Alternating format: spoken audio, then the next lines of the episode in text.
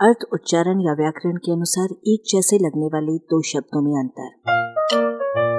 अपनी हिंदी सुधारें। आवेदन और निवेदन। वेदन पुल्लिंग है, वेदना स्त्रीलिंग। इनके अर्थ हैं ज्ञान, अनुभूति, पीड़ा, विरह। अब जरा इन अर्थों के आपसी संबंधों का मज़ा लें।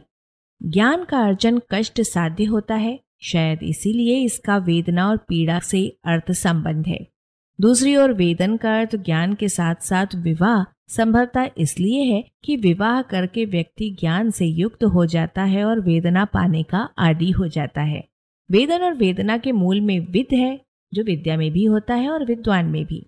इन दोनों का ही ज्ञान से सीधा संबंध है। प्रतिवेदन भी स्पष्टतः ज्ञान से संबंधित है।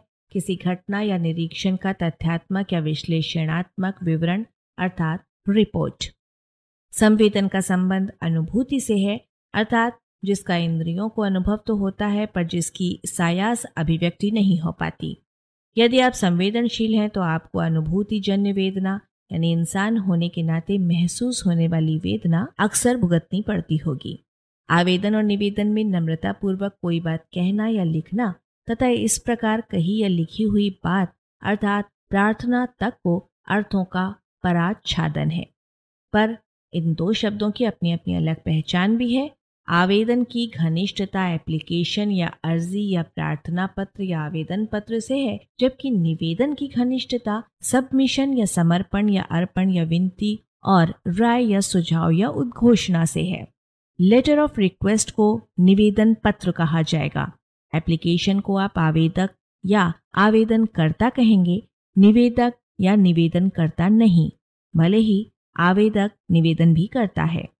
आवेदन के भीतर निवेदन रह सकता है, जैसे किसी आवेदन पत्र में प्रायः निवेदन है कि लिखा जाता है। आवेदन है कि ये नहीं लिखा जा सकता। आगामी उदाहरण को केवल उदाहरण मानिए। आपसे मेरा निवेदन है कि आप चपरासी के पद के लिए अवश्य आवेदन करें। आलेख, भाषाविद डॉक्टर रमेश चंद्र मेहरोत्रा, वाचक स्वर संज्ञा टंडन।